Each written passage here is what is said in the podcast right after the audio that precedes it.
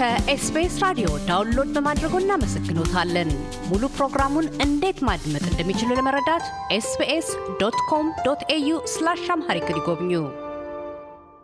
ቀደም ባለው ክፍል በቱሌን ዩኒቨርሲቲ የህዝባዊና ህገ መንግስታዊ ህግ ፕሮፌሰር አዴኖ አዲስ ጋር ባካሄድነው ቃለ ምልልሳችን ኢትዮጵያ ህገ መንግስታዊ ሰነድ ያሳደራቸው አሉታዊ ተጽዕኖዎችና ያስገኛቸው ፋይዳዎች፣ የመገንጠል መብትን ህገ መንግስቱ ላይ የማስፈር መዘዞች፣ የብሔር አወቃቀር፣ የዲሞክራሲ ግንባታ ሳንካነትን አንስተው አታያቸውን አጋርተዋል። ወደ ማጠቃለያ ክፍላችን ያመራ ነው እንዲህ ነው። ቋንቋን ጉዳይ አንስተዋል። ቀደም ሲልም በጽሁፍ ውስጥ እንዲሁ ተጠቅሷል። በአንዱም አከራካሪም ከሆኑት ጉዳዮች ውስጥ ክልሎች ወይም በዚህ ክፍለ ሀገራዊ አወቃቀሮቹ በመሪዎች ዘንድ ጎሳ ላይ የተመሰረተ ስለሆነ የተሳሳተ ግንዛቤ ፈጥረዋል። ቅድም እንዳነሱት ለምሳሌ ይሄ የኦሮሞ ብሔር ክልል ነው እንጂ በኦሮሚያ የሚኖሩ ዜጎች መኖሪያ ሀገር ነው በሚል አይነት መንፈስ የተመሰረተ አይደለም። ቋንቋውን በዛ መልክ እየቀጠለ አሁን ዜጎች በአንድ ሀገር ውስጥ ያሉ የጋራ ብሔራዊ ቋንቋ ኖራቸው ለመግባባት ሁሉ አለመቻል የየ የተወሰኑ አማርኛ ቋንቋ ተናጋሪ ያልሆኑ ክልሎች ወይም ክፍለ ሀገሮች ከዛ የሚመጡ ሰዎች ከዛ ከሚኖሩበት ክፍለ ሀገር ውጪ ወይም ቋንቋ ከሚነገርበት ባሻገር በፌዴራል ደረጃ እንኳን ስራዎችን ሊያገኙ አለመቻል ከዛም አልፎ ብሔራዊ አንድነትና ማንነትን በመሸርሸርና ወደ ጠባብ ወደሆነ የጎሳ ፖለቲካ ላይ እንዲመሰረት ያም ለወደፊቱ በሀገሪቱ ውስጥ የሚኖረውን ብሔራዊ ማንነት ሸርሽሮ ሲያበቃ ወደ መገንጠል ሊያመራ ይችላል የሚል ስጋት አላቸው። ይህንን በኢትዮጵያ ውስጥ ብሔራዊ የመግባቢያ ቋንቋ ወይም የስራ ቋንቋ ተብሎ የተቀመጠው አማርኛ ነው። በምን መልኩ ነው? በምን ዘርፍ ነው በአንድ ሀገር ውስጥ የመግባቢያ ቋንቋዎች የግድ ይኖራሉ፣ አስፈላጊ ናቸው። ሰዎች ወደ ስደት መጥተው ወደ አሜሪካ፣ አውስትራሊያ ወይም ሌላ ቦታ ሲሰፍሩ የዛን ሀገር የስራ ቋንቋ ወይም ብሔራዊ ቋንቋ እንዲማሩ ግድ ሁሉ ይሰኛሉ። ከዛ አኳያ የቋንቋ ፖሊሲን በተመለከተ ምን መደረግ አለበት?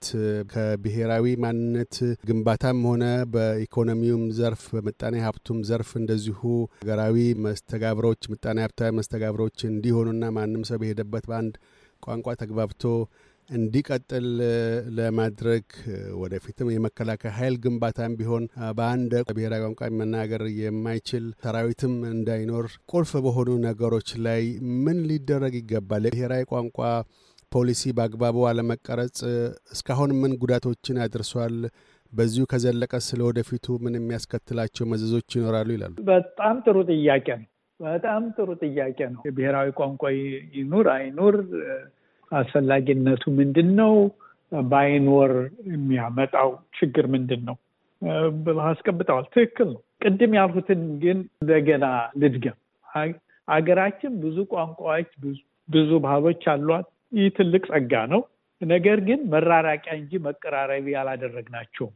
ብሔር ብሔረሰቦች ቋንቋቸውን የመናገር የመጻፍ፣ የማዳበር መብት አላቸው ይላል አንቀጽ ሰላሳ ዘጠኝ ያ ተገቢ ነው።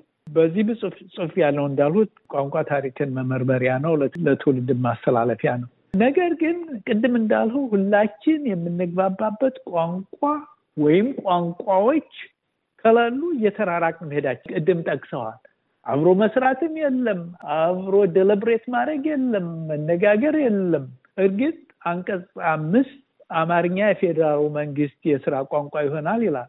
ያ ማለት የፌዴራል መንግስት ስራ ነው እንጂ የብሔራዊ ቋንቋ ነው ማለት አይደለም። የብሔራዊ ቋንቋ ያስፈልጋል። ያ ቋንቋ ከመጀመሪያ ጀምሮ at least elementary school ስንተኛ ክፍል እንደሆነ ይሄ እንግዲህ መጠናት አለበት ተጀምሮ ህዝቡ መማር አለበት እና ያ ቋንቋ የብሔራዊ ቋንቋ መሆን አለበት። እኔ ደግሞ አንድ ቋንቋ ብቻ ይሁን አልልም። ሁለት ሊሆን ይችላል።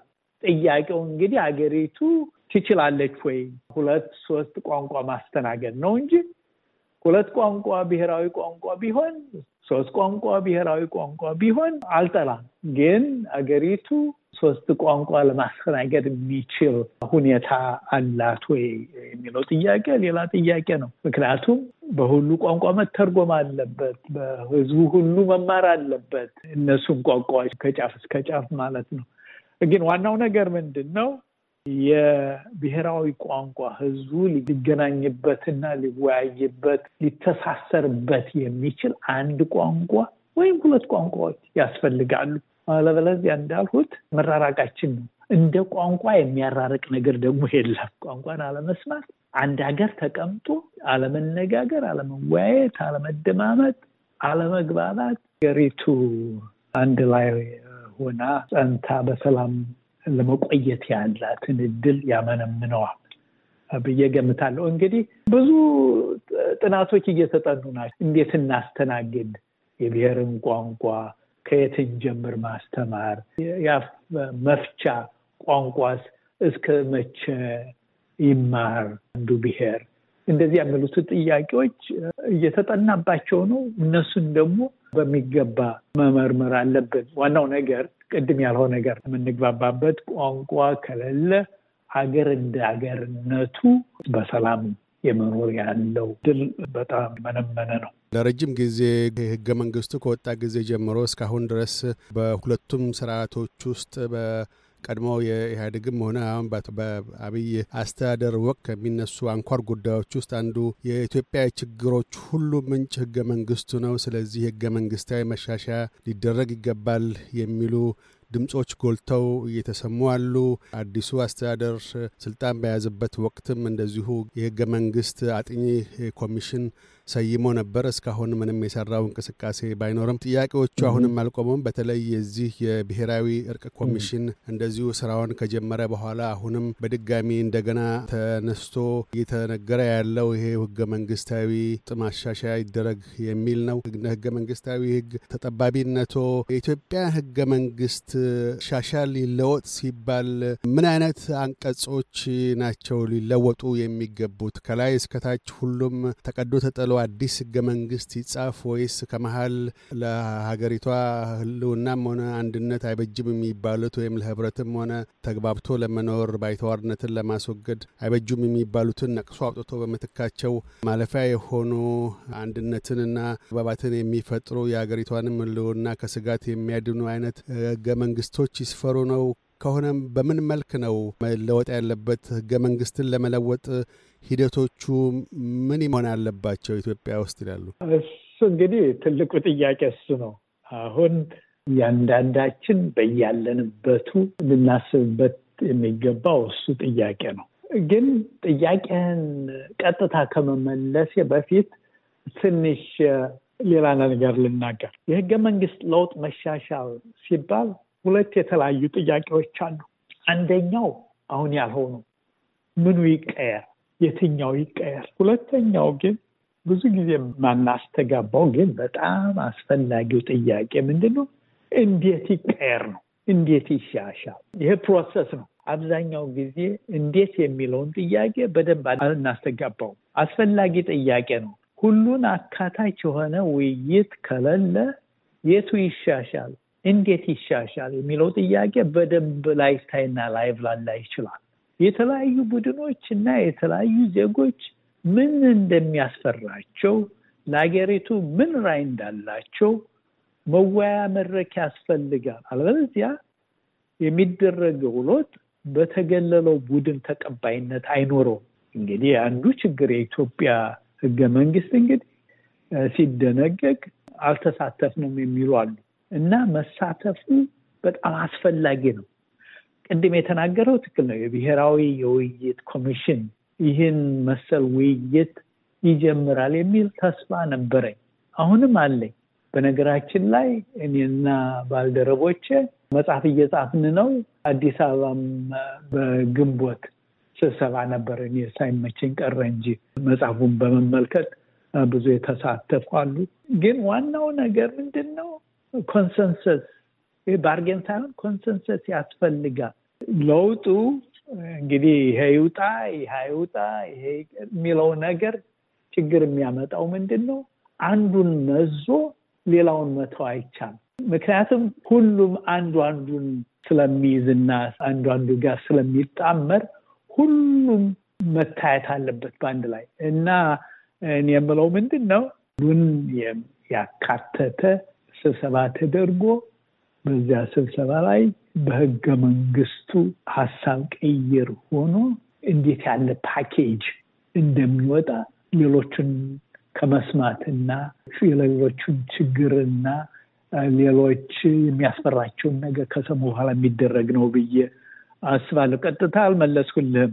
ግን አንዳንዶች እንግዲህ አንቀጽ ስምንት መግቢያው አንቀጽ ሰላሳ ዘጠኝ አንቀጽ አርባ ሰባት አንቀጽ መቶ አምስት ይቀየሩ ይላሉ።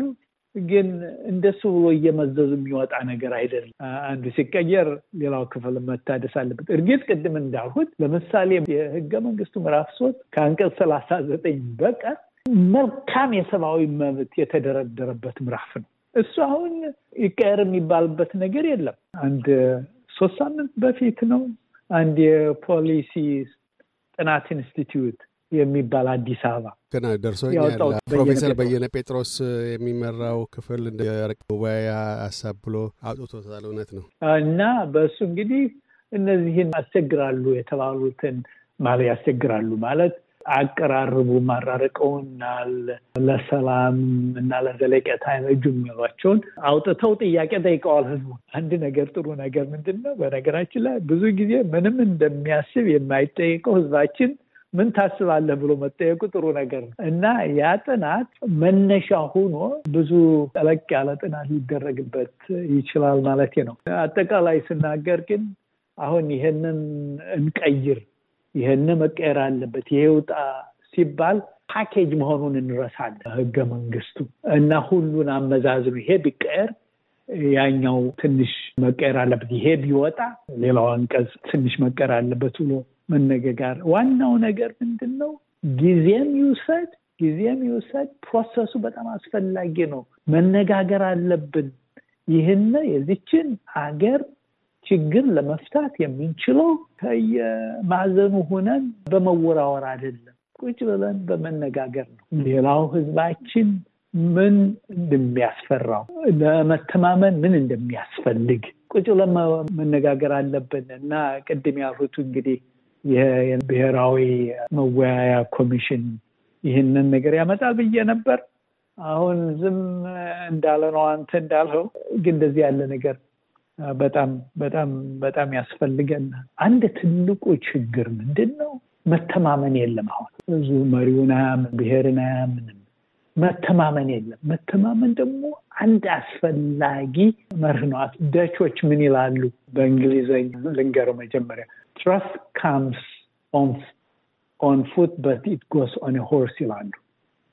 ሲመጣ ጊዜ ወስዶ ነው የሚመጣ መተማመን ያንን ለማወቃቀር መተማመን ለማዳበር ጊዜ ይወስዳል።